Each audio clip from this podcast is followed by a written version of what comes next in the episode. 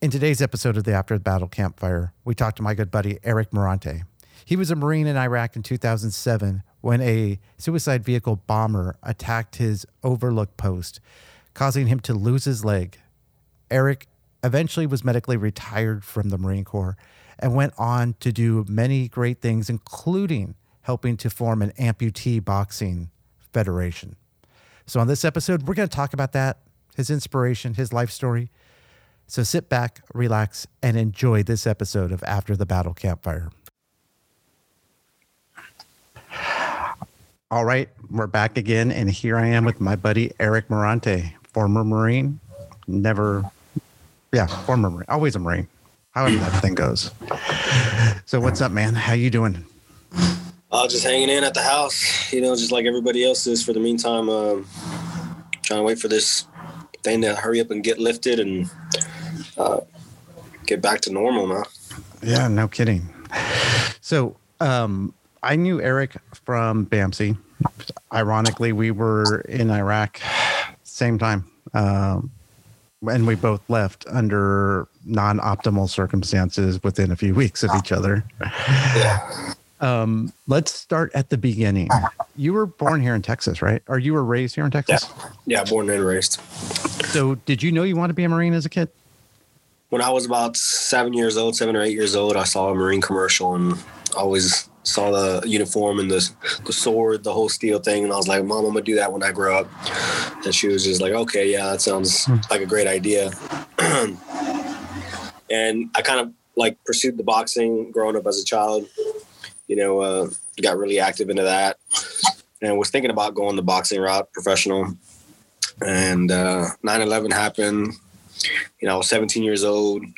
Um, kind of was trying to figure out which route I was going to go. And after 9 11, you know, I still always wanted to be that Marine and figured uh, it'd be the best time to answer that call and sign up for it, man. So I graduated high school in 2003. And uh, two months later, I went straight, straight to boot camp. Oh, damn. So did you go uh, straight 0311 or? Yeah, they uh, they offered me like obviously other jobs or whatever, but I told myself, and I was in high school, and my coach, you know, because I, I, like cooking and stuff like that. So I was thinking about doing other things. And my coach was in the army. He was a, soccer coach, and he was in the army. And he was like, "Man, if you want to, you know, join the Marine Corps, um, and you know, you really like the passion of cooking and pursuing culinary arts, he's like, I wouldn't suggest you going as a cook. So as soon as he said that, um, I said, well, I'm going to go infantry then. So, uh, you know, I went into the recruiter's office when I was 17. Actually, sorry, take that back. They spotted me when I was 17, and they asked me what I was gonna do when I got out of high school, and I was like, "Well, I'm going to the Marine Corps." And they're, they're like, "Oh," got all excited. Well, come in the office. It's good. Let's go talk. And I said, "No, man, I'll be back when I'm 18. Don't worry about it." Um, you know, you guys don't have to look for me or nothing like that. And sure enough, as soon as I turned 18, I walked back in. I was like, "Hey, remember me?" I said, "I'm ready to sign, and uh, I want to do infantry." So um, let's get it going. So that was what uh, after the after we kicked off Iraq, right? Yeah. It, well, so like I enlisted in the DEP program before uh, the initial push. Oh, okay. And then I was still in high school when the initial push happened. So, um, you know, I was just waiting for my paperwork. So I got my high school diploma, and then uh, I left. I left July of 2003. Which way did you go? Right or left? to what to East Coast or West Coast? Yeah, for boot camp. You went yeah, west. west Hollywood. Um, did the West Coast and then uh, three months boot camp, three months SOI, and then uh, 29 Palms was with Two Seven Fox Company. Within two weeks that I got there, we had like one uh, like build up training at March Air Force Base. And then pretty much grabbed the rest of my serialized gear. And by February of 04, uh, we were in Iraq for our first tour. Oh, damn. I, I, didn't realize you guys pushed that fast. Yeah. Well, at the time, you know, it was it was still kind of fairly new. So all of 29 Palms was pretty much acclimated to the desert because uh, of the training, and you know, we had our battalions there, so they were using us initially in rotation until everybody else from uh, the other bases were able to come to Mojave Viper and um, do the CAX, you know, yeah, uh, train did the big so build. Yeah, so that way they can get used to the heat. Uh, so they deployed us. I was I spent my first two years of my Marine Corps career. I did three months of boot camp, three months of SOI, and then I had 14 months in Iraq. So Oh shit! So that Yeah, was real did. quick. yeah, we came back. We came back and uh, let's see, we left. Uh, we left February or January of 04 and then got back September, and then by next, you know, six months later, we were already back in the rotation again. So did you guys um? Did you they put you into Fallujah that time the first time too? The first time we did the uh, retaking of Fallujah, they had us at the Syrian border and uh, Camp Korean Village, which was out in the Rupa area. And half of the half of the company was split to the Jordanian border. They had a platoon out at the Syrian border, which is where I was attached to, and then we had the rest of the company at um, Arupa, or Camp Korean Village. And then, like three months into it, four months into it, Fallujah got retaken over. So they called the Joint Ops, and I think that's when we met you guys. Um, Well, I wasn't there till 06, so I wasn't there till Okay. your your second deployment. well, then, yeah, well, the 04, like I said, we, we had a Joint Ops. So everybody pretty much pushed in and they kind of crowded Fallujah from all sides. And then we did like a cordon off of the city, and then we kind of went door to door and started pushing through. Um, but we had tanks, we had uh, air support, you know, um, army was there, you know, and then and then our our guys. So, uh, we did that for about two weeks, Okay, so then you they were pushed. you were the April push, the the one before Phantom Fury, right? Yeah, yeah, Yeah. It was uh, Operation. Uh, what was it called? I, I don't remember the name of that one. Ripper Like- Sweep. Ripper Sweep. okay, yeah, because that was after those contractors got all fucked up. Right. We found those contractors. Oh Yeah. shit! Yeah, we uh, patrolling through the night or whatever, and we went to this city and or this little small town, and you know, trying to ask people about where the bodies were at, and you could smell it from there. And Oh, yeah. uh, we ended up having to dig them up. Like some of our guys' e tools smelled horrific for like a month after, man. But they were like two feet. You know, the guys were dug in two feet under, and all they had was like their underwear on. Um, obviously beheaded and yeah, man, I was just in the middle of the night. You know, like I said, that smell, man, you just can't get rid of it. Yeah, I mean that that's one of the things that uh, I don't want to say triggers, but does kind of trigger me is smells like Yeah. burning garbage. Um, Oh yeah, especially like when you're going out towards uh, West Texas and you get some of those ranches that just burning garbage all the time. yeah. So, how much of a culture shock was it for you going from Houston or from Texas to the Marine Corps? Um, not too too bad. It was, it was it was very vulgar, which was I wasn't used to. You know, I mean, we had a little a little taste of it, like growing up in high school and stuff like that. But we were pretty pretty serious when it came to you know, like joking around and stuff. And then when I got to the Marine Corps, it was just like a big freaking opening, like a bomb going off, and just everybody just being drastically dumb and you know playing horse playing around all the time. But you kind of needed it just to kind of get rid of all the the stress and the you know seriousness. But I mean, it, boot camp to me was fun. Um, I had a blast in boot camp. I got to And I- ask all you guys, what? How did you feel about the gas chamber when Uh, you went through it? How How was your first reaction to it? wasn't too bad, man. I grew up. My mom was making chile all the time, so it was kind of like the same deal. you know, in the house, you know what I mean. Everybody be choking and freaking coughing up stuff or whatever, and I'm like, oh, mom's making chile again. But um, it was cool, man. I mean, like it sucked to you know to try to breathe and everything, but once you got out of the chamber, it's like everything that you had congested inside of you just like snorted out. You know what I mean? Yeah, maybe we should just gas everyone for COVID and get it over Yeah. with. Do the MRE, the MRE Yeah. bomb. Oh Jesus, yes. I, and you you were in at the highlight of those MRE bombs. I, from what I hear now, is they've made those packages so you can't blow up the uh, the the little stoves anymore. Oh no. Yeah, so no more MRE bombs, which were the best. Yeah, yeah. You catch somebody sleeping or whatever, and just kind of throw it on their underneath their flak, or uh, somebody. You know, we'd stuff people in the wall locker and throw that stuff in there. And Did you ever do it with the Tabasco sauce? yeah, Yeah, Yeah. th- those were the best. So I know um I know for me getting the order to go was like good. Like I was really happy to go. when it came down to it for you, um, heading out towards the plane, the first, you know, when you're first pushing out, how was that? It was kind of nerve wracking for me at first. You know what I mean? It, uh, shoot, 18 years old. You know, right out of high school, just kind of just got to the group. I was only been there for not even a month, and then all of a sudden they're like, "Hey, man, we're going into the into the middle of it." So I was like, "All right, let's go. This is what we signed up for." And then, like, once you get there, um, I think just the fact that you kind of don't know your way around is what really throws you off. Is because of the terrain. Uh, it's so different.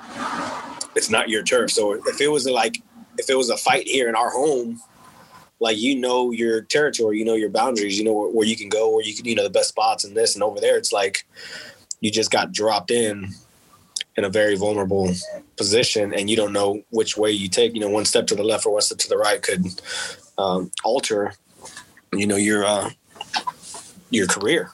Um, so I was I was dependent of my seniors as a, as a junior Marine. I was dependent of them, and they were really, really, really freaking um, professional.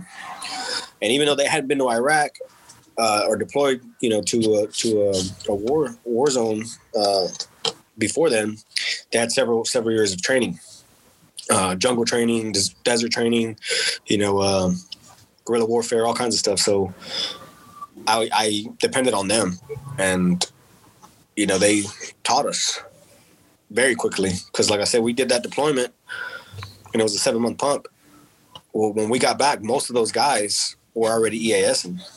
Oh, they already been in. They already had been in for three or four years. So that first initial deployment, I was a junior, and um, I was a pretty good shot. So they at the time, like nobody had ACOGs and you know in boot camp and stuff like that. It was still all just iron know, sights, iron yards. sights all the way down. So because I was a good shot, uh, myself and another guy in the squad were the designated marksmen, and they only allowed two ACOGs per squad. So I had one, and another buddy of mine from um, McAllen, Texas, had the other one. So uh, we were basically like the Overwatch guardian angels of the squad. But like I said, it was all iron sights. I mean, the the Hy-Vees uh, uh, and the um, Hummers that we were using were all high backs, you know.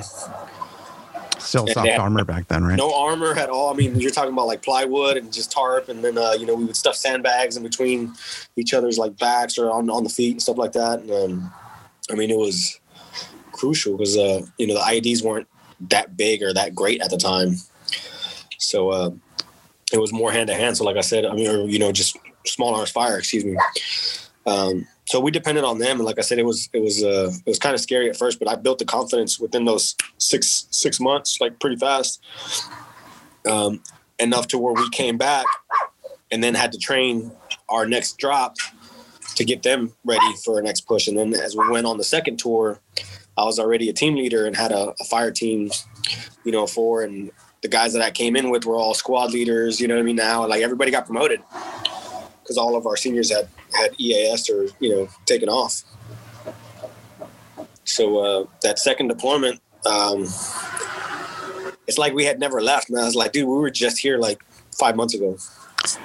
So yeah, like that second plane ride, it was just like whatever, man. Like we're we really didn't take off. Like we didn't have time because as soon as we came back, we went back into training, and then right back to, you know, so.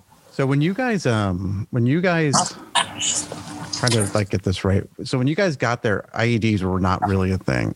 They were no. just starting up. But by the time you left, right before Phantom Fury, that was a big deal at that point in time. Yeah. How yeah, was that transition? We found a lot of like UXOs and a lot of, uh, you know, like 155s and stuff like that on our first deployment. But they were still kind of like testing the waters. They didn't know how to use them. Uh, sometimes we would find like truckers on the side of the road, and their bodies were just demolished because they had stopped to try to implement an IED and set it mm-hmm. off themselves, trying to dig it under, and you know their their vehicle was kind of like left there. Um, or we would, you know, see kids and stuff like that that doing the same thing. You know what I mean? And uh, I guess you know the, the higher like the uh, the actual like terrorists would pay them money to go do this or go do that, and then you know they'd make a mistake here or there, and it would just go off on them. Um, but that, that initial that initial push, it was still like I said, it was more of the small arms fire, still RPGs, um, AKs, you know, uh, a little bit of the snipers, but they really weren't the best shooters at, at that time. Uh, they weren't trained properly, I guess. But um, and I guess they had a lot of weapon malfunction too. How was the civilian population towards you guys at that point? Man, each time that we've gone over there, the civilian population to me, it's been the same. Like, no matter where we've gone, every city that we've been dropped into, or we've done raids, or uh, you know, it's always the same story. Like, um, you know, uh, the bad guys aren't from here. They come from outside. They come in at night. You know, they implement these bombs, or they do this, or they take over. They threaten to kill us, and you know, uh, and then they leave. But it's just like, well, you guys know your own community, so you know what vehicles are supposed to be here, and whose faces look familiar and whose faces don't. And we never really got too much help from the general population because they were all afraid um, it wasn't until we got good in with uh, you know like the local sheiks and um, the people that actually governed that town that we were in that we would start to uh, counter their attacks. So uh, you know, like I said, it was just difficult, man, because it seemed like at first initially they were the civilian population when they were more afraid of the uh, the terrorists themselves and uh, they really didn't provide us with too much intel. Oh, okay. So, how was coming home the first time? Uh, man, it was it was actually kind of awesome because, like I said, it was initial still, and we had like a big welcome, like home party, and, and there was people outside with flags and wearing their yellow ribbons and just welcome back and welcome home and thank you for your service. Like miles and miles on in before we even got back to 29 Palms. And I was like, dude, I didn't even know there was this many people that lived out in 29 Palms. You know, so it was like, it was a great welcome home back. You know, um, my first initial one. My uncle was a Vietnam vet, uh, Marine, and he was there at Victory Field with my aunt and you know some of my cousins. And I wasn't expecting that. I didn't know how they even knew that we were going to be there. And um, you know, it was really cool to see some family and just people in general just to come out and support like how uh you know that seven month deployment just really went off but that like i said i was initially. And then it kind of like started to fade quickly man because like the second time we came back there was like way less people. And then the third time you know it's like people didn't even know we were gone. Yeah yeah i tell me about it, it the, by the time you and i were both in iraq in 07 uh, I think people forgot that we were even there. I think it caught up in everything else that was going on, you know. Um, and I, you know, I guess like the generation now too, like the younger generation, there's really don't watch TV, really don't pay attention too much to the news. It's like YouTube and this and that, and just like goofy stuff that uh, really doesn't matter. It's just something to keep your attention span for a couple of moments, and then just go on about your day. Like you know, hey, I'm trying to do this or I'm trying to do that. and everybody's trying to make their own life, you know, but um, it's kind of nice to like stop and think about it at the end, like I know I know I still do today. Like I always mention that there's there's somebody always on watch no matter what time of day it is, whether it's raining, whether it's hot, whether it's cold, whether it's sleety, whatever. There's somebody standing posted and that way we can like lay down and, and be be free. Yeah, definitely definitely on that one. Did um so when you went back for the second time, how much diff- how how much of a different type of deployment was that? Well, the initial, the one we took off on the first one, like I said, the ROEs were like pretty much anybody in the military um, age group was a target. And then the rules of engagement like constantly changed throughout deployments. Like even during the deployments, like it'd be one thing one day, and then the next day it's like this and this and this and that. So um, it got to the point to where uh, I saw the full transition from stop on site to wait until we give you clear to return fire while we're taking fire. Um, and I was like, dude, you got to be kidding me. Like, we're getting completely like pop shot at. Um, and you have to request permission, and we were getting denied at the, by the third deployment. You know, I was like, this is this is insane. It's like we cannot win the war, uh, and they don't want us to, uh, you know, to like obviously, you know, tarnished like our reputations and stuff like that. But uh, I mean, sometimes it's just like dude, are you gonna let us do our jobs or um, or don't even have us out here? Like, what's the point of us being out here? Is just sitting ducks, you know? Yeah, no, I, I feel the exact same way with you. Did you um what did you do when you got home? Like the from the first and second deployments? Did you get into anything? I know you got your boxing background, your culinary background. Yeah, well, I mean, in between deployments, bro, like from the first and the second one, to be quite honest, I mean, living in 29 Palms, all we did was just, I mean, I did my, my uh, Marine Corps, like, you know, uh, college courses, my MCIs and stuff like that, try to like basically become a better Marine. Um, working out and then you know trying to enjoy the little time of life that we had because we never knew when the next day was going to be that you know we would have it so um you know if a weekend would roll by or whatever you know we take a drive to like san diego or like um, los angeles to kind of get away from 29 palms and you know go hang out with family we'd go you know go out um, just enjoying la and San Diego and eating, you know what I mean? Like drinking and stuff like that, just kind of hanging out.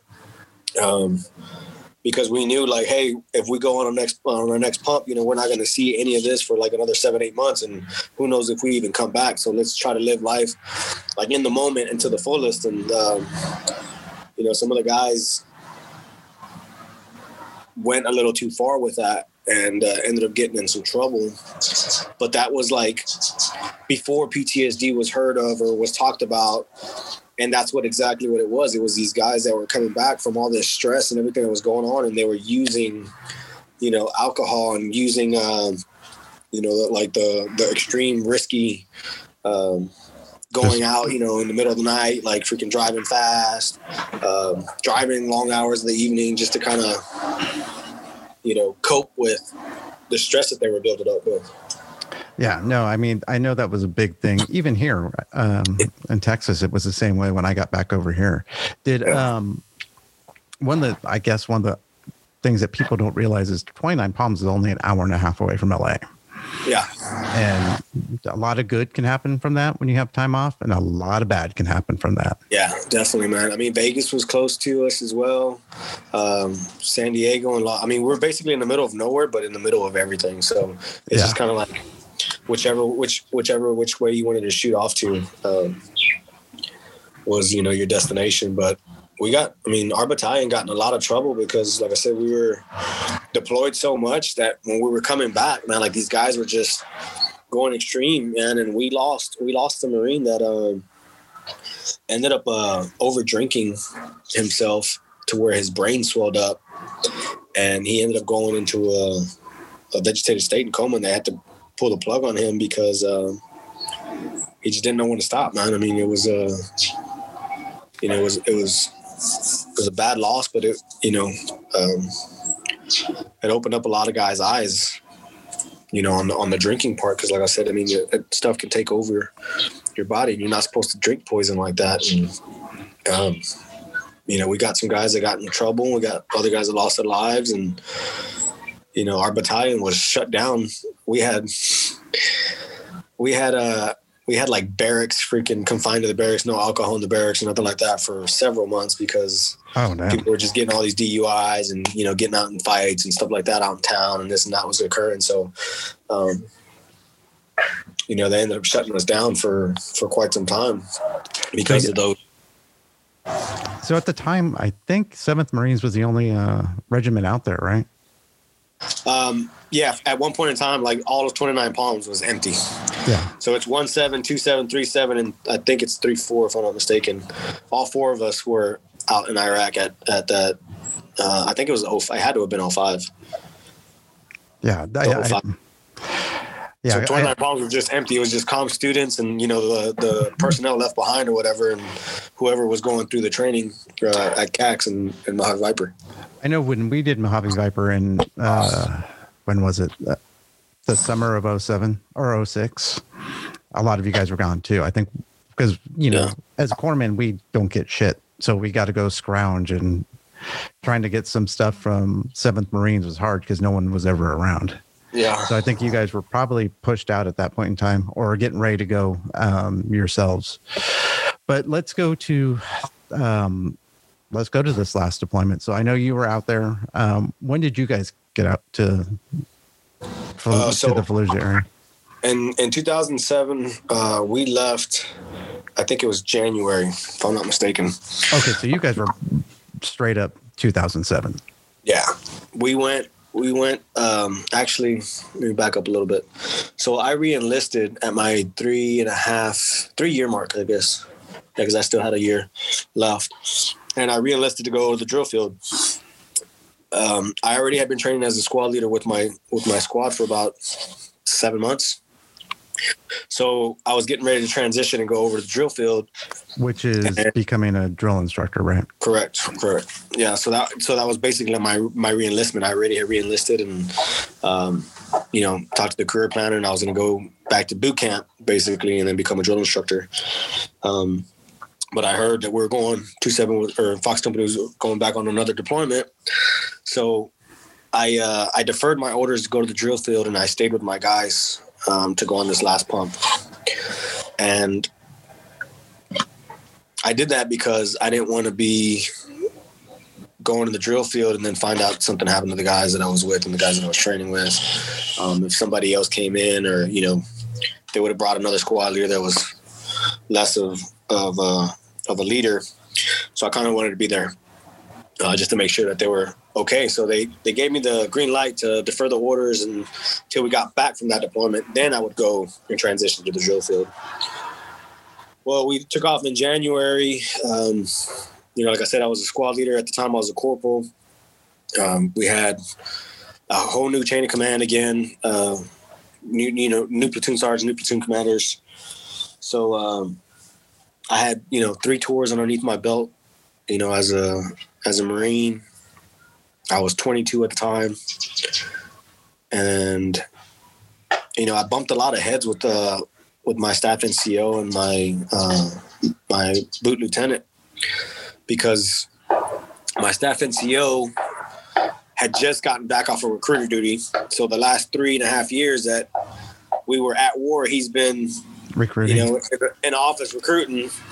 And then we just get this brand new lieutenant that comes out of um, you know training and the other two squad leaders first and second squad leaders one of the guys had just been training officers in land the other guy was in my fire team the year prior and came from my security forces. So i had the most experience as a squad leader man and a lot of stuff that our you know our chain of command was wanting us to do I would always disagree with them and be like, no, man, you guys are out of your mind. Like, you can't do this. This is not the way it works here. Yeah. And, you know, you're going more by the book than what hands on training uh, has taught me.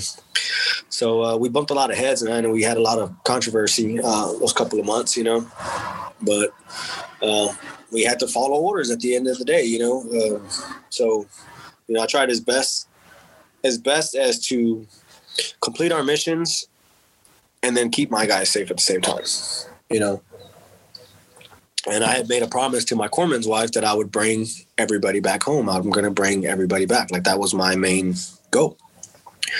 So, uh, so they end up getting that we get sent out to at first, you know, the first couple of months we were at this cop away from the from the rest of the fob and the rest of the company, and then we rotated out and they brought us to the fob uh, that was bigger, and then they ended up pushing our our squad out to a bridge on MSR Mobile. Which and is what was, we were patrolling at the time. Right. So MSR Mobile is like the main highway that cuts through Iraq. It's like uh, I 10 through Texas, you know, or, uh, or through Yeah, US. no, exactly. So um, on one of the overpasses, uh, which was 800 meters away from our fob, they had a little small fortified uh, LPOP which should have just been an LPOP is just like a like a look observation post for a short period of time. Then you move from there. Well, this one was a stationary one, and it wasn't. Uh, it was manned by eight guys. So we had four posts, north, east, southwest, and then four guys on rest time, rest period. But like I said, it was a highway overpass. So, uh, you know, people were still allowed to come underneath us. We didn't have the manpower to have a checkpoint. All of Iraq and coalition forces cut through there, cut underneath us. Um, our orders were as long as anybody doesn't stop underneath the bridge. Um, you guys should be fine. If somebody stops underneath the bridge and send the four guys that are off gear up and go down and check out the situation. But we had no bat system. We had no way of like knowing what those vehicles had inside of them as they were coming underneath us. We didn't have, you know, they only it was only eight guys, so we were stationary on that bridge. We didn't have a serpentine, anything to slow traffic down, to kind of you know visualize, maybe get eyes on the guys. I, I can uh, tell you, I can tell you from my perspective as someone who drove that road every single day for 150, or what was it, like 112 missions. That thing stood out like a yeah. sword. Oh, yeah. Like why why are these guys up on this bridge with no protection? Yeah, you guys yeah. had sandbags for small arms, but yeah. And then and like it was funny because like like I think it was like a month or not even a month. Yeah, probably about a month maybe. Right before we got hit, they fortified it. So the whole time we were at that cop, there was already a squad there. But I hadn't seen the bridge because they had just sent they sent us out to the cop and we were running missions out of there. So it wasn't until I came back to the fob one day and we picked up we resupplied on like MREs and stuff like that. And um, I looked at one of my buddies, and he was he was uh, from second platoon, and he was on that bridge. And I was like, dude, what the heck are you guys doing over there, man? And he's like, dude, it's stupid. I'm like, what's y'all's point? And he's like, well, you know, we got to watch the road and make sure nobody's imp- implementing any, any IEDs on our on our field of view. And it was a pretty good long range of view, but like I said, like you said, it stood it stood out like a sore thumb because yeah. it was the only thing that was out there. So uh, I talked to him. I was like, dude, you guys are gonna get like blown off that bridge, man. I was like, that's a freaking vital spot. Yeah. And then he told me the rundown how it went. I was like, that's so stupid. I was like, you guys should not be up there at all. So then when they sent, when we did the rotation, my squad happened to be out there, right? And I raised all kinds of hell, man. I talked to my platoon sergeant, I talked to the platoon commander, I even talked to the uh, first sergeant. And they ended up fortifying. Like the BC came in um, one evening and he saw the way that we were living there and, and kind of because we were just you know we were living on that bridge man and we would rotate like every two days I, I, could rotate two guys. So every two and a half days i could rotate two guys. And four of my other guys were on uh, at, at the fob you know standing guard and then our corpsman was on the bridge like 24 7 he couldn't go anywhere. So he lived ate drank slept bathed on that bridge we only get one corpsman, right? So he can't rotate out. So he was stuck there, dude. Um, so BC came out one time and he's like, "Yeah, this place needs to be fortified. Like you guys, you know, should be wearing your Kevlar 24 seven." I was like, "And your flat, you know." I was like, "Well, what about when the guys are off and they're, you know, they're sleeping?" He's like, "They got to stay in gear because you're outside the wire." And I was like, "Well, then what's the point for us to be here?" So they ended up bringing engineers in and they fortified it. Um, they built like this, uh, basically like a little small uh, compound and then they fortified it with some more, uh, you know, five ton glass and uh, some more sandbags on top and on the bottom and stuff like that. Well, um, that happened like a, a, a, month prior to us getting blown up. Well, we ended up getting hit the night before. Somebody tried to blow up the IP station, which was across in the village, right? Which was maybe about two clicks away. And then they simultaneously they tried to blow up uh, another dump truck at the front gate and the front gate stopped them there. So you know, automatically we started racking up, and I told the guys get ready because we're next. They didn't hit us that night. They waited until the next morning when the gates were open and traffic was allowed to come in, and they hit us the very next day. I think it was probably like around noon o'clock. Um, the dump truck was filled with three thousand pounds of explosives. He came as soon as he got underneath us, detonated the bridge you know, all my guys kind of went flying off, and uh, when some of us fell off the bridge, some of us landed, you know, right there, and the rest of the bridge kind of collapsed. When I woke up, completely covered in uh, in debris, and I don't know how long I was out. Could have been 45 seconds. It could have been uh, 45 minutes. Did but, you guys? Um, did you guys? Did you feel it coming? We knew it was going to come because of the situation that we were in, but we just didn't know when.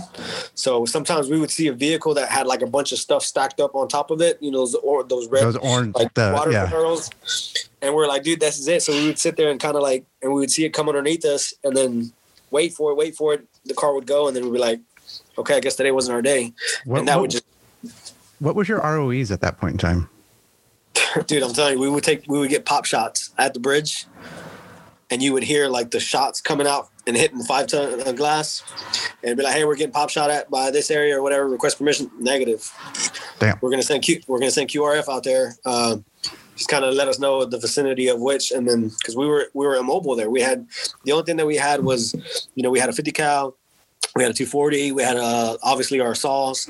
Um, you know, uh, pyro, our M16s, um, you know, our grenades and stuff like that, a couple of AT4s, but that was it. I mean,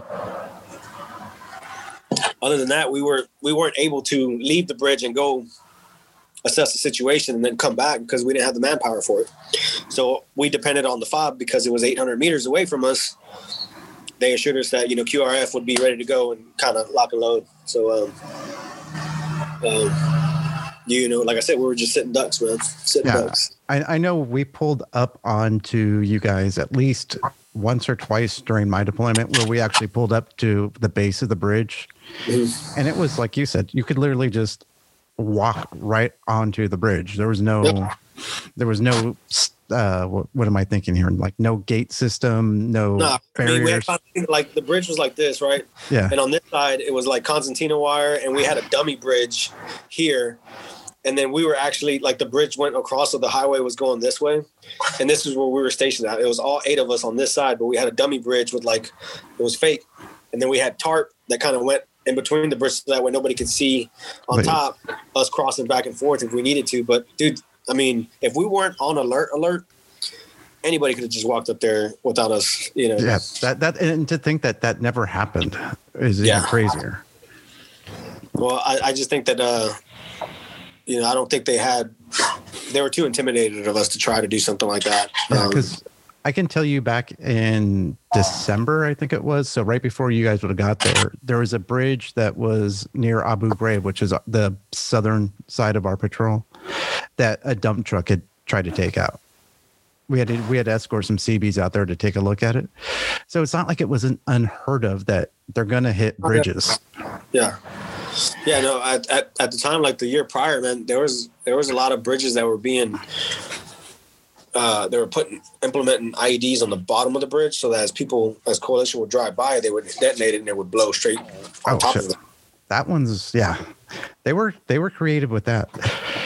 So Yeah. So like us, you know, anytime somebody would be on a on a bicycle or like on a moped or whatever, and they would come underneath us, like we'd have to like literally like use mirrors to kind of see what these guys were doing if they didn't come out on the other side within like 30 seconds because you know we're like hey what what are you guys up to like why'd you stop here You know? Uh, I mean, and and that was a one of the things that we learned really quick is was that our whole mission was to keep that road open, not for us alone, but for Right. the Iraqi Well, public too. that- that's what our orders were because like i said it was it was used by iraqi police it was used by iraqi army. We had tanks that were you know having to cross through there. Um, we had coalition forces obviously you know patrols different different uh, units that would come through there. So they wanted us like our main job was to basically keep that eight click distance on both sides open. So that way whenever our our um, allies were crossing through there that'd be a safe you know, crossing. And we could hear you guys on the hook come every time you guys were coming through us. Um, I think one of my junior Marines actually spoke to you uh, on a hunt. One Yeah. time you guys were on a hunt and didn't know each other, and then you guys were ta- he was talking about the bridge, and you were talking about this, and then all of a sudden you're like, dude, you guys are. I remember that that name on the on the hook. Yeah, we uh, we would play uh, the Batman theme song every time we came by your bridge. Yeah. Don't ask us why. We were bored. Um, Yeah. but so you you you guys got hit and you guys got hit bad. Um, Yeah. I heard about it over here because uh, one of our friends, I, I think you're still friends with her, Nibia, who was the um, the Marine liaison. Correct. She was kind of overseeing me because being an FMF corpsman, the Navy kind of didn't know what the hell to do with me. Right. And she had mentioned that there were going to be some people coming in from that area, and we started talking. That's how I knew that the bridge got hit. So, you guys, I mean, that bridge was gone, gone, right? Yeah, like completely demolished. I think the only thing that was left was a bunch of rebar that was hanging down, um, the axle of that dump truck, and and then they ended up they ended up blowing uh, the rest of the bridge completely after they they medevac us out of there. So did how long were you got? Do you guys know how long you were in the rebel before any response got to you?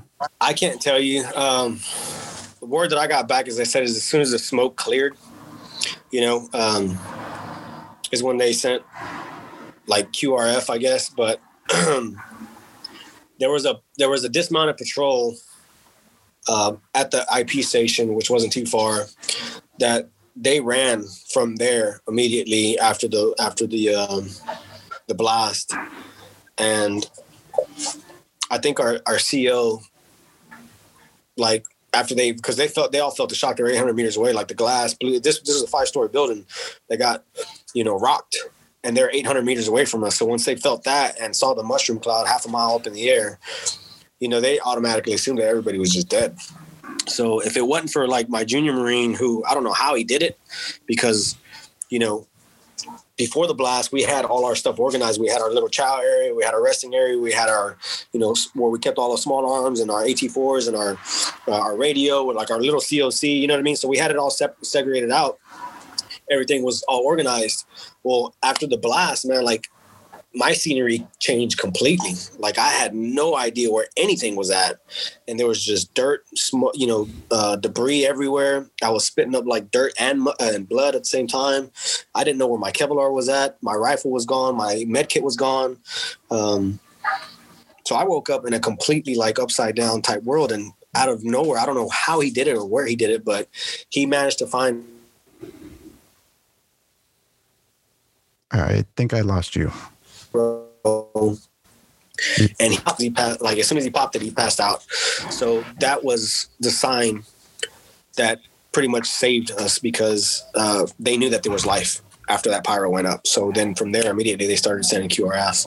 and uh, like I said, I don't know how long I was out, but when I woke up, I was completely covered uh, by concrete. My probably I landed on my shoulder, and then my uh, my left wrist had a, a, a huge cinder block concrete that was kind of like that hit it and it fell over and like landed on on top of me. So when i woke up first thing i did you know before i even opened my eyes i could just hear ringing in my ear.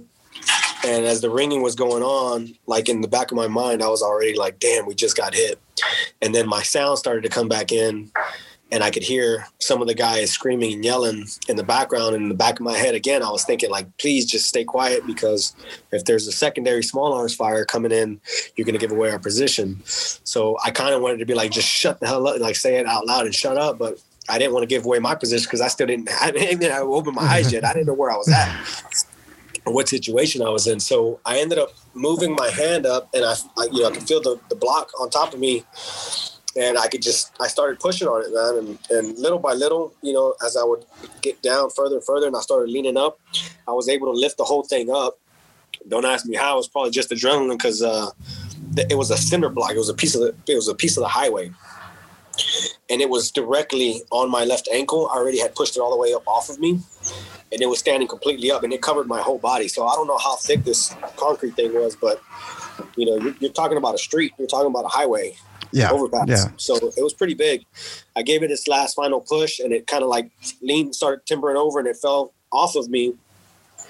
And uh, I sat up, and like I said, that's when I started to, you know, taste the blood and kind of feel the grit in my teeth. And I looked down at my right leg, and my boot was like in an L shape, kind of going back towards my hip, and I was bleeding.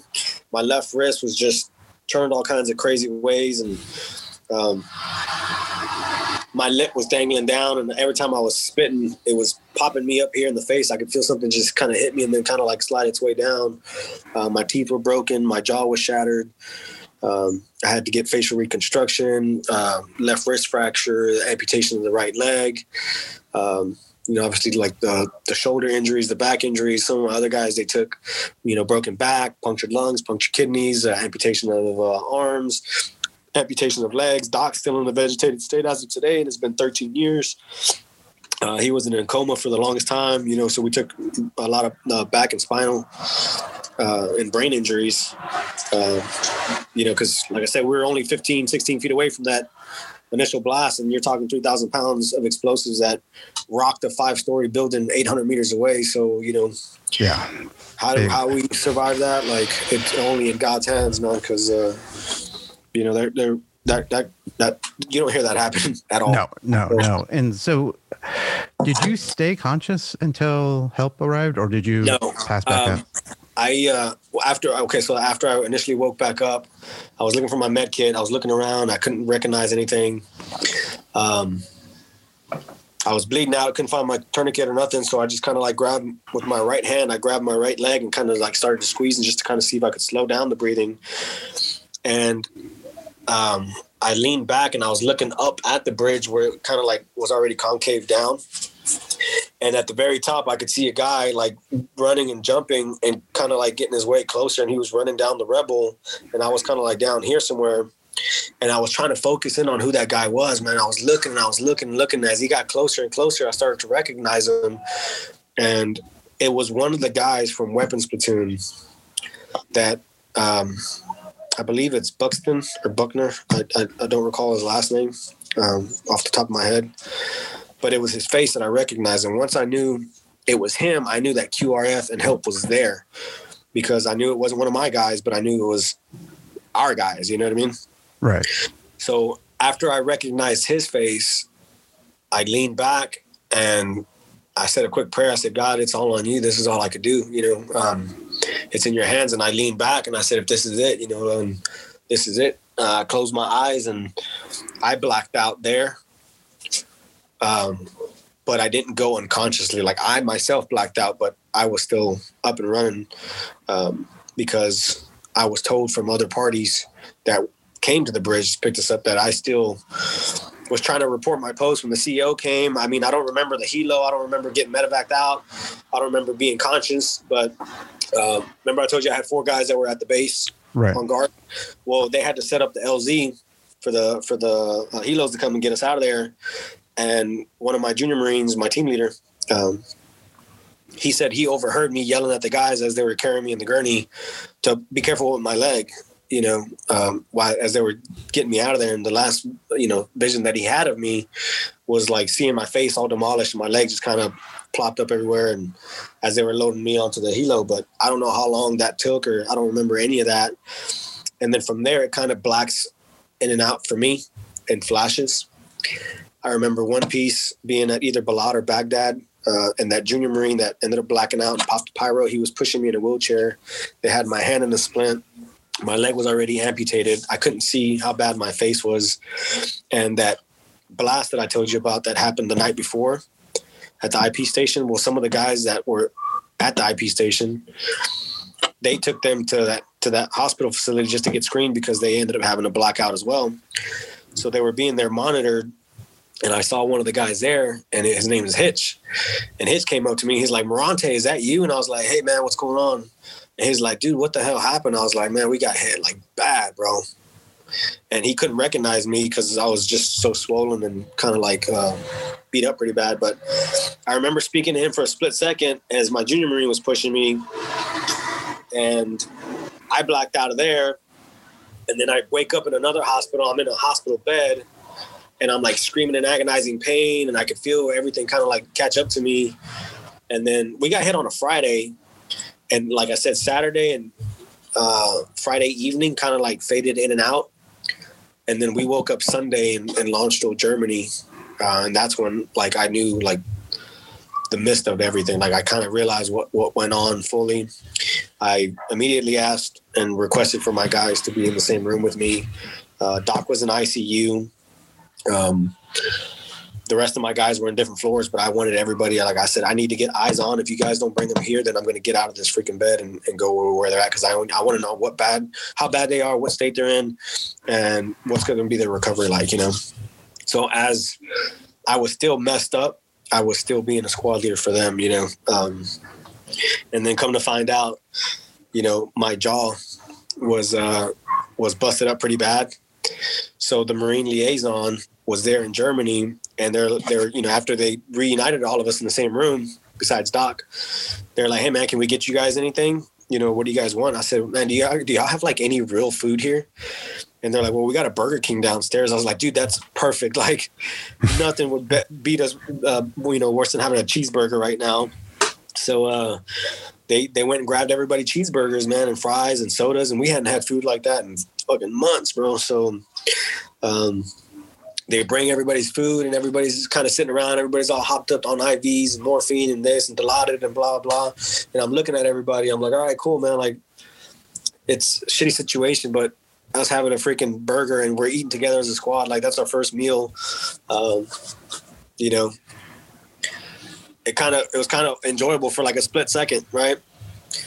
Um, so then I'm getting ready to bite into this cheeseburger, and this freaking nurse comes running in the in the room, and she's like, "Stop! Stop! Stop! Stop! Stop! You can't have that burger. You can't eat it." I'm like, "Bullshit!" Like, watch me. I'm about to tear this thing up. Like, she's like, "You got to go into emergency surgery right now. Your your X-rays and MRIs just came back in." She goes, "Your jaw is broken and completely shattered.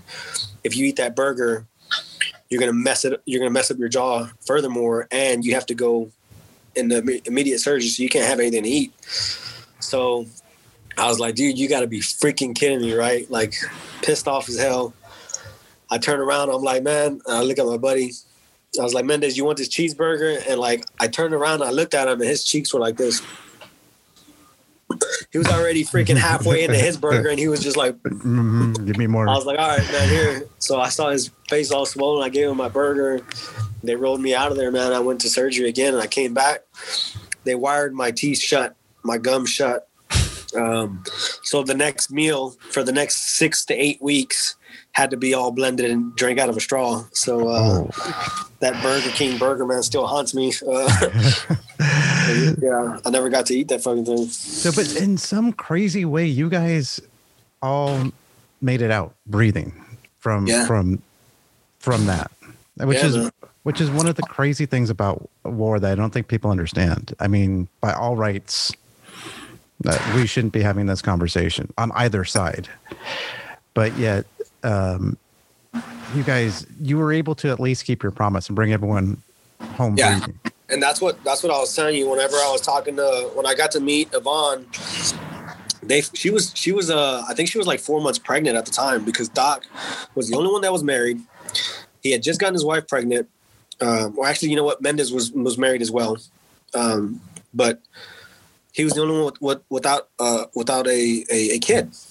And his kid was on the way and we would always mess with him you know like saying hey doc we're gonna get extended man. You're not gonna be able to see your kid be you know be born and this and this and that. And he'd be like fuck you guys. Like i'm walking back home if i have to and this and that.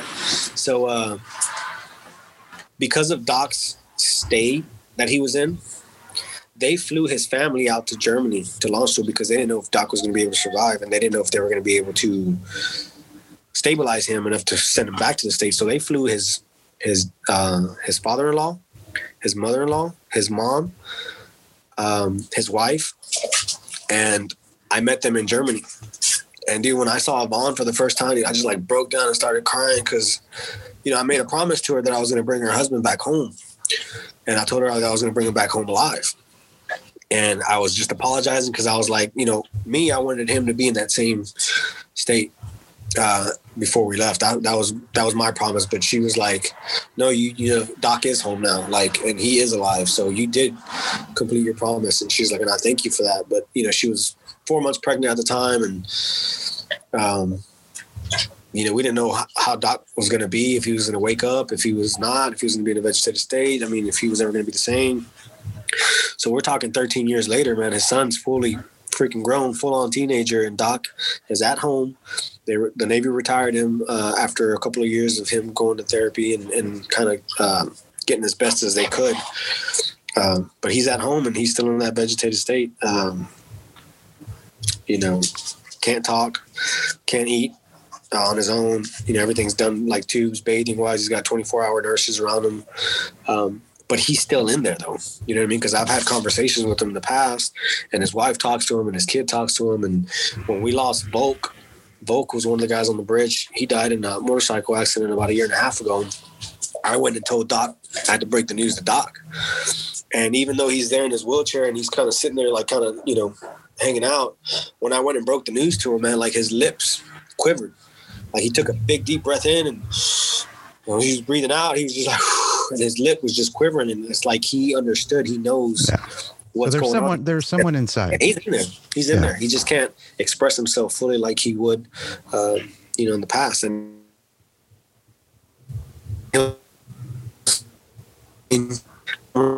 you know, if you're talking to him, he'll slowly make his way eye contact until he locks on with you, and then uh, sometimes he'll tense up, or you know, sometimes he'll just kind of relax a little bit. And, uh, like I said, you'll see him smirk a little bit. He'll, he'll kind of give you like a little little smirk from the side, and you know, uh, Yvonne has worked with him um, for several years now. She's been by his side. He's worked with him for several years, and he's got uh, he's progressed to a certain point where you know he's got a screen, and you can ask him like, "Hey, where's the red car at?" and he'll go and it'll be highlighted because he's got a band that attaches to it, and it would go to the car that you know the questions that you ask, uh, simply like yes or no things. Oh, nice, nice. So, like I said, I mean, and, and you know, his son's a great kid, man. His son's a, she's a, she's an incredibly strong woman, and she's raised AJ awesomely um, to where he's he's very compassionate. He understands a lot. Um, you know, and it's funny, man, because we had a reunion uh, maybe like two years ago, three years ago, and he was hanging out with us, like with all the guys from the squad and some of the guys from the other platoons. Like we all came down here, right? Semper Fi Fund um, ended up funding our reunion, and we went to Yvonne's house, and we ended up taking him with us to go visit some of the guys that passed away in 2005 that were in, in the Houston area. We went to go visit Robbie, and there was like five of us in the truck, and AJ was in the back, man, and he was sitting there having conversations with us and we, we were, we're shooting the shit. You know, we're like, hey, bro, this and this and that, and hey, bro, that. And then all of a sudden, AJ's talking to us. He's like, yeah, bro, this, and I remember this, and blah, blah, blah. And he starts talking off, and then we all just like kind of stop, look at each other, like, dude, is that Doc in the back seat right now? Because that sounds exactly like him. Like we're hanging out with his kid, and it's like he's here. You know what I mean? Yeah. It's like this little boy has no idea, like, you know, how awesome his dad is to the extent when we're sitting there talking, telling stories about his dad, and he's he's going back and forth with us, and it sounds just like him. That's cool, man. That's super cool. So you went from Landstuhl to BAMC, right? No, I went from Landstuhl to Bethesda Naval Hospital in Maryland, and I was in Maryland for about three months. Um, and they were going to send me to Walter Reed because you know under the Marine Corps we fall under the Navy, so they sent us to naval, naval hospitals.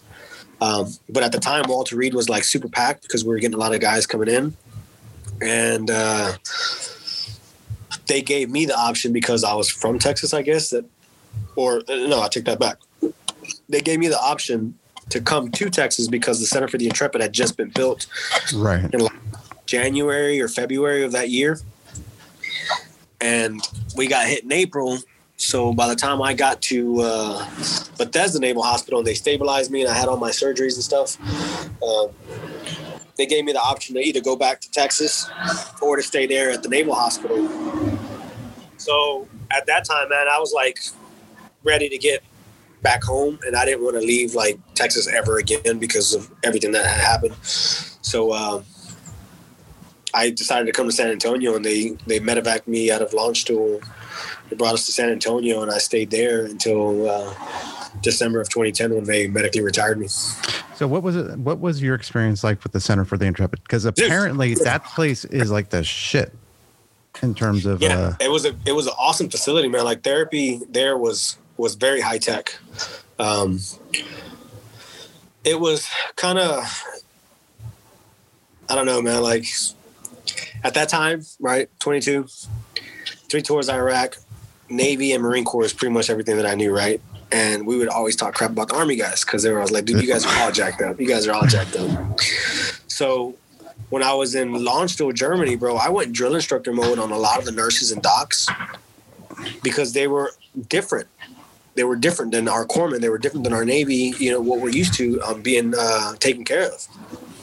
So, dude, I was chewing people's asses out left and right because I would call them, nobody would show up, or you know, I needed my meds or whatever. I was in pain and this and this and that. Nobody would come. Um, it'd be hours, you know. And I'm like, dude, this is fucking horse crap, man. So I went drill instructor mode on everybody for the longest time. So when I got to BAMC, you know, I was in my wheelchair, it's all jacked up still or whatever. Um, I was still impatient, but I was able to kind of like be free now. So everywhere that I went, bro, everybody was calling me a soldier, and that irritated the crap out of me. So I went to the PX because at the time we didn't have like a you know it was just fourth recon that was an attachment or you know attached Yeah. to and it was a reserve unit so nobody was everybody there was either army or uh, air force or whatever um, so everybody just automatically assumed that i was a soldier so I was like, dude, f that, man. Like, don't compare me. Don't freaking uh, put me side by side with these guys, right, or whatever. So uh, I immediately went to the PX and bought like seven or eight like gung ho Marine Corps freaking shirts that cost like twenty five dollars. You know, you probably wouldn't even have spent Yeah. five bucks on what you're enlisted. But I was like, dude, I'm not. I'm not letting these people call me. So as I would roll by and people would be like, "Hey, soldier," I'm like, "Nope, not a soldier. I'm a freaking Marine." Like, so I was so proud of that. You know, um, Now you know what it feels like to be a sailor attached to a Marine Corps unit. yeah, exactly, man. Exactly. So, uh, but I mean, like the facility was great, man. Like I said, they had a lot of high tech uh, equipment that Marines aren't used to because we do everything at the we're we're at the lowest of the low. You know what I mean? When it comes to finances and uh, the things that we get hand me downs, you know, everything that the Army doesn't utilize, they give to us, and then we Yeah. turn on and do stuff with it. Zeus, get over. here. Come here. Hold on, my dog's tripping out. Get over here. Trying to eat bees Don't eat at bees. ease. So, uh, so it was crazy, bro. Because like, like I said, it was, it was, it was very high tech. But, um, you know, they had all these um, like hand cycle rowers, and they had, um, you know, these cyclist things that were just like like one footed type deal. I mean, it was it was made strictly for amputees. Uh, the wave runner, you know, you could do the the surfboard deal. Um, they had a little small track upstairs. They had a rock climbing deal. I mean, weights and everything like that, but it wasn't what I was used to. You know what I mean? Like yeah. Marine Corps wise, I mean, we're lifting sandbags and the bar, you know what I mean? Out in freaking, we had barbecue pits that were made out of like trash cans and HESCO barriers. And now all of a sudden I'm in this like multi million freaking building that has all this high tech gear. And it was, made me feel like I was a lab rat. you know what I mean? Yeah. Cause now all of a sudden, like I'm working out in this high tech facility. It's not a gym. It's not a sweatshop. It's not, you know what I mean? Like it's AC. There's, uh, you know, uh, temperature like heated pools and this and that. I'm like, dude, this is crazy. Like, so I would get there and, and they would they would have me like do my therapy, and within like five or six minutes, I'm sitting in the same spot and I'm looking around and I'm just like, dude, this sucks, man. Like, I don't want to do this Really? because I feel like I was just a lab rat. Like I was, a, you know, they're just monitoring me. Okay, do this for 15 minutes and go do that. And initially, I was motivated because I had a goal to make it back to Victory Field as the guys were coming back on deployment. I wanted to walk out on the field, so I, I pushed myself. In three months, I was up and walking on a That's what I was prosthetic. Ask you. I couldn't walk like great, but I could take a couple of steps and then have to sit down and get in my wheelchair and then roll for a little bit. And then I'd get back up and kind of stretch out and, and take a couple more steps or whatever. But that was my goal. So I kind of pushed it hard for those three months to make it back to Victory Field.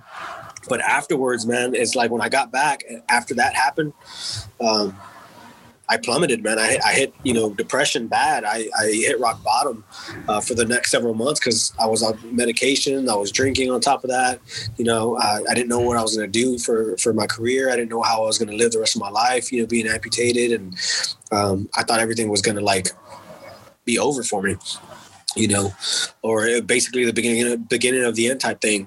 So I kind of got in the murky water, man, and started falling down this little rut. And that lasted probably about a good eight nine months you know until uh until i saw several things happen to me again that made me freaking snap out of it and um pull pull my head out of my ass you know what i mean and, and start trying again. And from there like we started climbing back up man and came up and overcame the obstacles and the hills and uh, you know but it's it's crazy because like i said with everything going on now too it's like you get so far and then all of a sudden bam Yeah. you'll get Yeah. hit and you pushed back down and I then know you start that. Oh, sorry. I I, No. I know I know that uh, around the time you were there and I was there, there was a big pain med issue going on at BAMC. They were handing out fentanyl pops like it was candy, with no Oh, yeah. rest- with no restrictions. I mean, Yeah. there was a whole bunch of guys in the burn ward that you know have a case of 30 fentanyl pops gone in four days. And oh yeah, by the way, they're at the men's club drinking Mhm, every mhm. single night. Yeah, yeah. it was funny. I never got those But uh, I would see some of my buddies, Yeah. and they're like driving to the hospital, and you Oh, can see that little thing sticking out of their mouth. Yeah. I'm like, dude, you guys are driving? like, What, what I know like- about fentanyl now, I'm like, how the hell did all these people? Um, I got I got one box and I never used them. They just never. I was never that bad in pain, but just watching people like offer me money for like, hey man, you want to sell it? I'll give you a hundred bucks for your box. what? Yeah, it, Man. but it was freaking nuts. We had uh, you you knew the Navy guys from the ship that were all that burned patients Some, over- some of, yeah uh, i don't know if you remember matt he got really really big skinny guy young the youngest of the three he had really bad issues with the fentanyl Mm. and you know people were it was weird because people were falling all over us to make sure that we were doing well right, and sometimes enabling um, all the painkillers right. Well, shoot, man. I mean, to at that time, bro, like we had so many people coming in in bad conditions, dude, real bad conditions. I mean, all the guys that I was hanging around with were burnt, like eighty percent bodies. And on top of that, they were amputated. Um, I know this other kid that was a triple amputee. You know what I mean? So like, people are are walking by us, and they see all of us together, and we're like, you know, in bad shape. So I think we got a lot of like, like I feel sorry for those guys. So let's just give them whatever they want yeah yeah and and and let them be type thing, you know, and and it, like you said, it was kind of almost like enabling a little bit, you know. Um, but little did we know, like like a lot of the guys were using that as as a cope.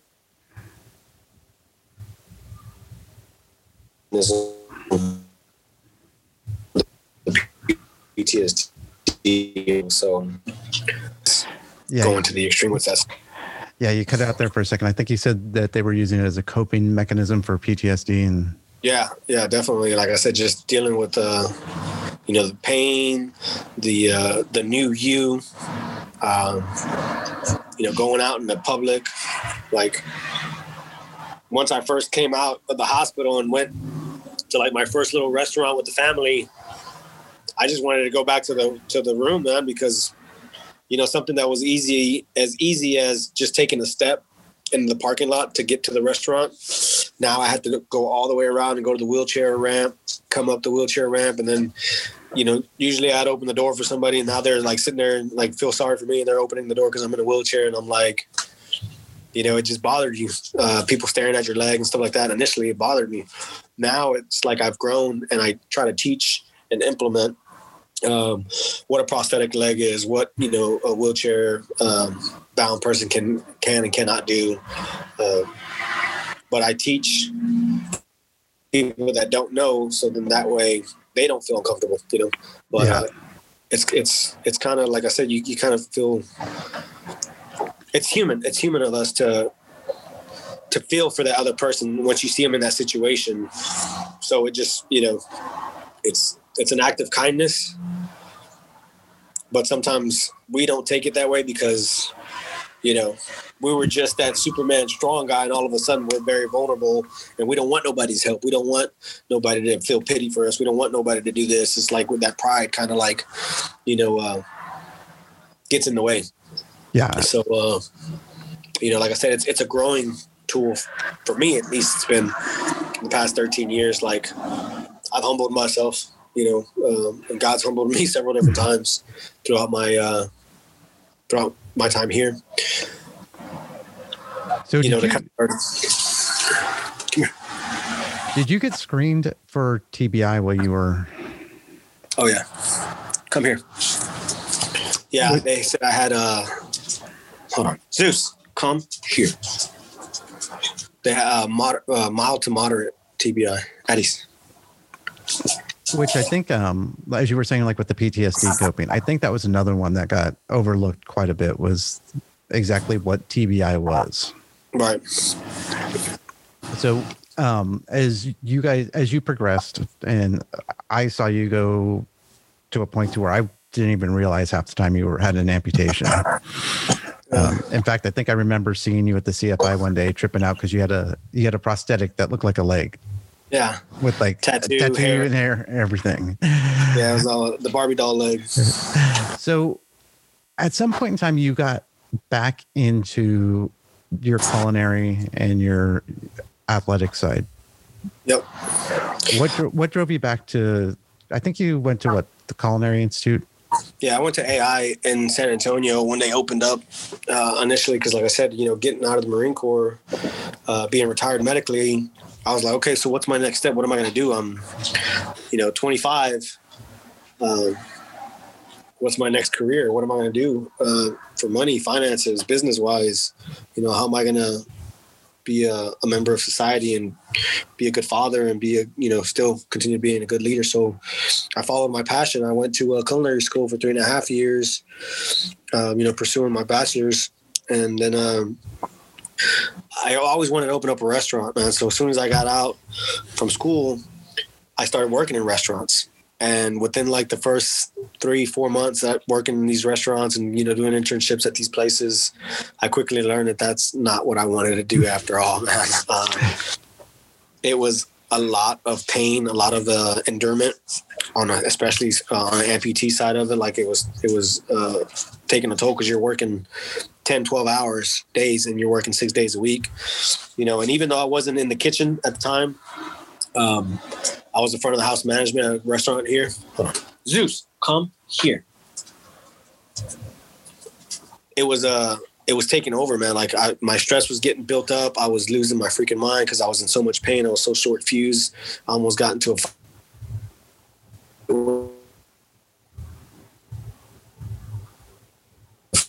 freaking uh, do this. That's not part of my job description. I'm like, are you freaking kidding me? Like, I do your job, the owner's job, the chef's job, the bartending's job. I take out the trash, I wash dishes, and I was like, and I get paid a freaking salary. I said, you make more money off of tips, and I'm helping you out in the long run. I was like, and I'm asking you for a favor, and you're telling me no.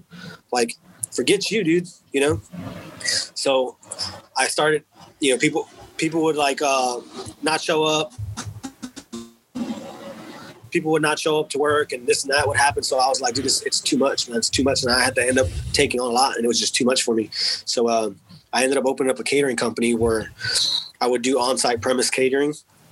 I would do one job. I would work for, you know, a couple days prepping and setting everything up and then break down and blah, blah. And I would hire um, help as I needed it on a, on a daily basis type deal and uh, we would do those jobs. And I started doing that for quite some time until the boxing, uh, amputee boxing, opened up in San Antonio, and that's something that I had been wanting to do for so many years. Um, and that's what got me out of my funk, to be quite honest, because like I told you at that CFI, like I was doing the therapy sessions, and I would only last 30 minutes, you know, and I'd get bored be like, man, forget this. But then I'd go to a boxing gym and I'd be there for six to eight hours sweating, freaking, you know, jumping rope, doing this, doing that, sparring, hitting the bag, and it felt that much better.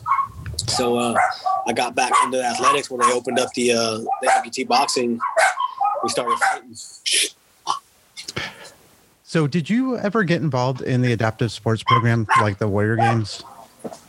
Um, I did, but like the games that they had, I never really uh, excelled in it because I was more focused on the boxing and because boxing wasn't in the Paralympics, it's not in the Paralympics, it's not part of the Warrior Games, it's not part of any of the Invictus Games or anything like that. Um, I would use those as like training, uh, training stuff. Yeah, so uh, you know, I did I did the sled hockey. Uh, I did like a couple of little marathons here and there, or a sprint uh, marathon, or a triathlon, um, a hand cycling. Um, what else? Swimming and things like that just to kind of further myself better in, in the whole boxing stuff.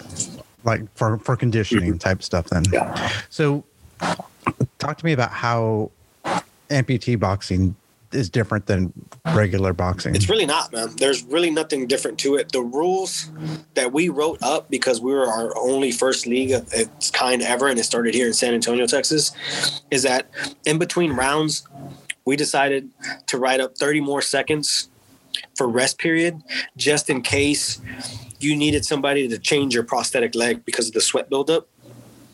So we added 30 seconds, so that way a prosthetist or whoever your you know your um, your corner guy is, in case you know you're gloved up, right? So if they need to readjust because whenever you sweat um, profusely, and there's moisture inside of your leg. Whenever you go to rotate or run or move your leg, that that uh, prosthetic will turn, you know, just a little bit. Because it, it's suction based, right? It, well, some of them are, some of them are screwed on, some of them are like you know have waistbands and stuff like that. There's several different different types. So what we decided to do is that we added the 30 seconds just in case you needed that time, that extra time to take out that liner, take the prosthetic leg off, wipe it down real quick, put another liner on, and reset it back on there so that way you can get back into the fight. But uh, you know, I've I've had six fights as an amputee, and it's all under amateur amateur fighting. Uh, we we don't go past five rounds under amateur fights, and in Golden Gloves, they don't let you go past three rounds. Right? Three. So, yeah, three rounds is all you get in Golden Gloves, and it's either usually like two minutes uh, or one minute, depending on which which level of amateur you're at. So, I've never had to switch my leg out in the five rounds that I fought ever, and I've fought up to two minutes, uh, up five rounds with another amputee, and um, I've never had to switch the leg. Now, after five rounds, then yeah, you you probably need that extra thirty seconds to kind of do that. But um, other than that, man, there's nothing else that's different. Everybody weighs in the same weight. Um, the only thing is we weigh we weigh in without our prosthetic legs because some prosthetic legs are heavier than others. As long as the prosthetic leg didn't exceed the 20, 20 pound, then you know you'd be fine. Um, so we would weigh in without legs, you know, um, stand up boxing, 16 ounce gloves, headgear, mouth gear, two minute rounds. Uh, like I said, up to five five rounds, and everything would be the same. You know, knockdowns, uh, knockouts. Um, you know, like I said, just a minute and the rest period was the only thing difference. But technically, we really didn't need it unless you were going past five rounds. You know. So was it both above the knee and below the knee, or was it just below the knee? Yeah, no, it was a. Uh, some guys had two below the knee, some guys had above the knee and below the knee, some were just above, some were just below. Oh wow, okay, I didn't realize. I didn't realize you guys had. We had we had guys that were missing like two or three toes, and technically that's an amputee. So, uh, you know, they could go in just missing two toes, and they'd fight somebody that was you know missing above the knee. See, I didn't realize you guys had double amps. Um, yeah. Oh yeah. Damn. Oh yeah. That's yeah. Think we we started that back in like 2012, uh, 2013 is when I think I stepped back into the ring. So what's your what's your game? Are you going to still continue that? Well, uh, I'm in the middle of a lawsuit with USA Boxing right now because uh, I signed up for Golden Gloves when they opened it back up here in San Antonio. Uh, it's like two years ago now. And they stopped my fight an hour prior to me stepping into the ring because I was going to fight able body guys. But we had been under the impression that we were already allowed to compete with able bodied guys. And there's amputees that fought in different states under USA Boxing. Um, but all of a sudden, I don't know what happened. So it seems like I got discriminated against on this one. And I haven't been in the ring in three years. And like I said, I'm 36 years old now, man. I've committed eight years of my past, you know, to the fighting, to competing, to trying to become the first amputee champion uh, in the whole U.S. And like I said, we keep building ourselves up to this wall, and then all of a sudden somebody will just crush down on it, man, and just kind of rain on your parade. Um, but to be quite honest, dude, I'm, you know, it, I'm 36. If I was a professional fighter boxer, I probably would have already retired like three years ago. Oh, You know, yeah. and like I said, I, I put so much commitment and, and lived as a fighter for eight years. You know, I gave to the sport by trying to build it up, um, helping create the rules, helping be the pioneer of the the amputee boxers, and then get ourselves to compete with able-bodied fighters. Which, you know, there's like I said, there's really nothing wrong um, with an amputee fighting an able-bodied fighter if you know if they can do it. So I we mean, it's- showcase we showcased that, and like I said, they uh, they still kind of managed to shut us down. So um, I talked to it throughout my coaches, and they're like, "Dude, you know, maybe you should you know go pro and um, you know just to kind of make a statement and, and fight professionally and see you know this." But I was like, "Well, then if I do that, then for sure, like I would never be able to go back to amateur boxing." I would never be able to go back to Golden Gloves. I wouldn't be able to compete in the Paralympics if they ever opened up the games. You know what I mean? So it's just like uh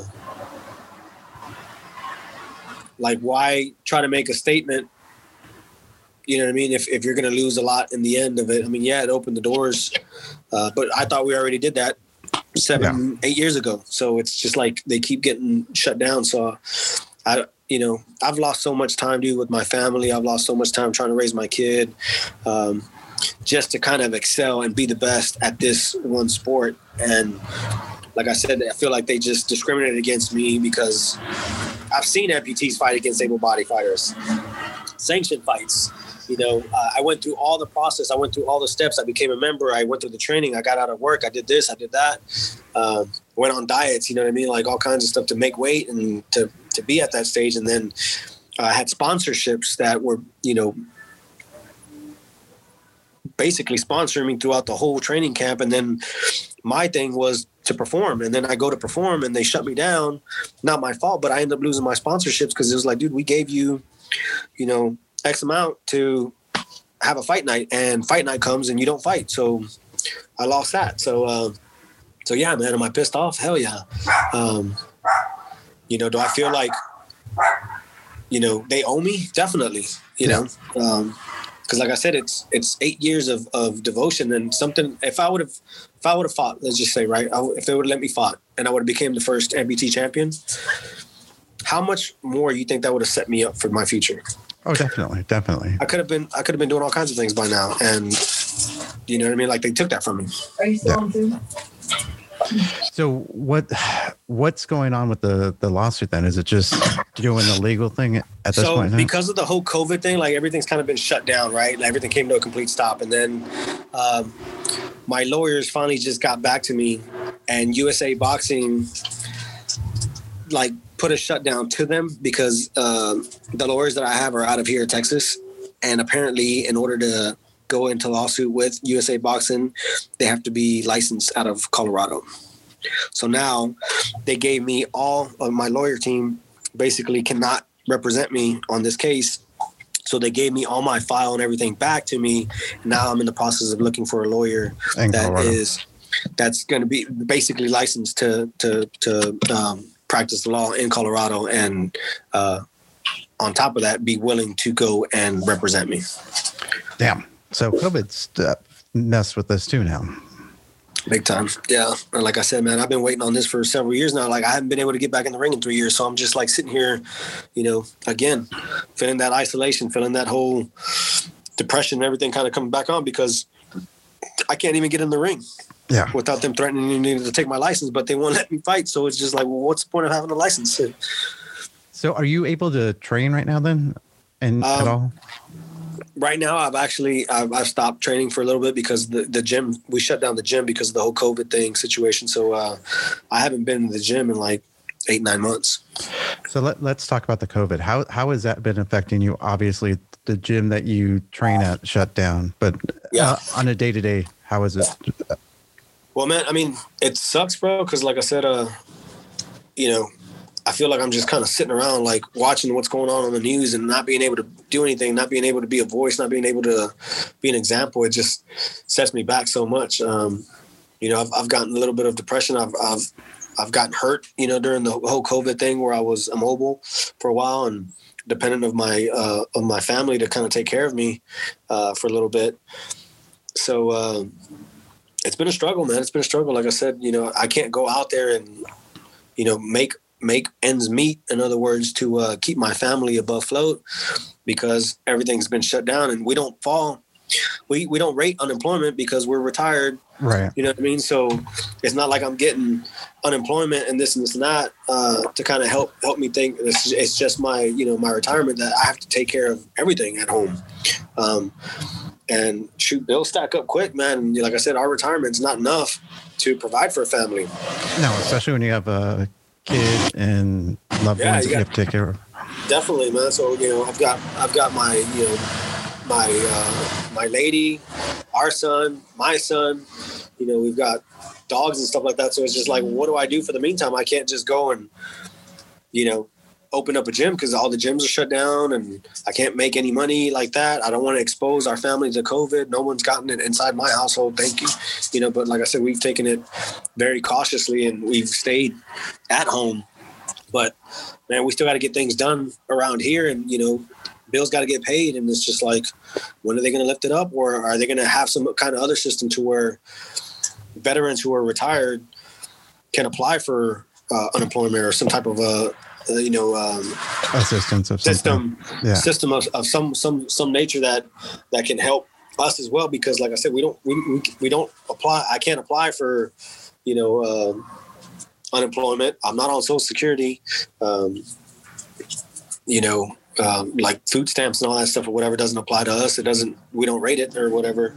Um, so yeah, man, it's it's a pain in the ass. Like I, have gone a lot of like you know on a couple of hunts and stuff like that to keep the, the freezer stocked with meat, but you know that's just one little thing. I mean, i i still got to pay bills and uh, yeah. you know medical stuff is I'm covered, but you know my family's insurance i got to pay out of pocket for that stuff too you know so has um, ha, has covid affected you for appointments with the va or anything um, most for the, I mean, I haven't been able to go get a, a, a fitting prosthetic in months, dude. Like months, months. Um, they wanted me to do a sleep study, and I had to decline that because I didn't want to go to the hospital and kind of expose ourselves for that. But you know, uh, we've done a lot of video, online type stuff, but that's just been mostly for the behavioral health and mental and uh, you know, like PTSD clinics and uh, like I got my uh, CPAP machine and uh, the TENS unit machine and things like that. Those go over online. They just mail stuff to the house. But like uh, for shoulder, you know, um, or leg or, or, you know, back issues and stuff like that, I still have to go uh, in person. It's just, uh, it takes some time because they shut down the VAs for quite some time too. Yeah, no, I, I I've been debating about the uh, telemedicine, and I've yeah. heard a couple people say like behavioral health is really good with telemedicine. Yeah. But uh, the other stuff, you're right. Like I, I know I need to go get seen for my back and for some things, and yeah. I just went and saw a civilian physical therapist, and it was a very weird experience going into a, a doctor's office right now. And this was, yeah. what was it? Last Tuesday I went, and it was like hand washing, masks on, a, li- a little uncomfortable. Yeah. How do you, uh, how do you, how are you holding up with all the other side, not just the COVID, but the unrest? And I know Texas isn't getting it that bad, but I know Houston had some problems with the protests. Well, the numbers, the numbers are up, and you know what I mean. Like I said, uh, I, I, live out in the hill country, man. Now, uh, which is a blessing for us because, like I said, we're we're kind of kind of away from all that, you know, uh, riots and the protesting and the stuff like that. Um, but it's not, you know, we can't avoid it. You know, we have to assess it. And um, what's going on in the country today, man, it's almost like unbelievable. I mean, it is unbelievable. Um, but I think we, we need to like come together as a whole and and voice out because you know what's going on today it's so so much corruption so much fraud so much uh, treason you know that I, that I see that needs to be assessed asap and we need to come together on the same terms because we are a nation that is for the people so the people need to speak up and stand out and i don't understand why our leaders are in these positions still how we are allowing them to still be in those positions to make decisions that don't even benefit us. It benefits them. So it's like, how can we, you know, um, get them out of office to where, you know, it's legit. It's the actual voting. It's, you know, us being represented by our president, not by, you know, the, the House of, of Representatives and, and, you know, the, the Speaker of the House and people that have like their own agendas uh, to basically keep us uh, it feels like it's turning into a communist country, man. Yeah, no, I, I feel you, you kind of feel like the dictatorship come out about, and I was like, dude, didn't we fight against all of this? And all of yeah. a sudden, like now we're in our own home and it's happening to us. Yeah. Um, and you know, um, trying to keep God out of the country. I mean, that's just ridiculous. You know what I mean? And so I, back up our president fully, man. And it's just I wish we had more support towards him. And it seems like we've got a big number. It's just you know the enemy is trying to attack on several different levels, man, and they're not they're not backing down, and they're openly, you know, getting busted and and nothing's being done to like there no one's getting put in jail no one's getting taken out of office no one's getting uh they're just getting like these little slap on the wrist and they continue doing the same thing. So it's just like dude like how much further do are we going to let them go until you know everybody opens their, their freaking eyes and sees what's really going on and what are we going to do about it? Yeah, well, we become too much of a two-team system. I mean, well that's why they're just trying to divide the house man and, Yeah. and that's that's what it says you know how do you make how do you make a house file you divide it you know um, Yeah. and have left and right side and that's exactly what's going on right now and I, I you know, I, I say this with all seriousness. There, there are people out there who want to see a breakdown, and what, Yeah. Well because they're, they're making money off of it that's why yeah. But what one side's thinking is it's going to look like the French Revolution. We're going to do this all for the people. I think it's going to look more like Iraq. You know, Sunnis versus Shia. They're. Uh, it's Yeah. not going to be a pretty thing, and I, I really am concerned about that. And I never thought I would be. Yeah. Uh, well, to me, I'm, I'm not. I'm not concerned about it. You know what I mean? Like I'm trying to trying to be happy and, like I said, uh, live as best as I can with what I with what we have time because we don't know how much yeah. time we have left. Definitely.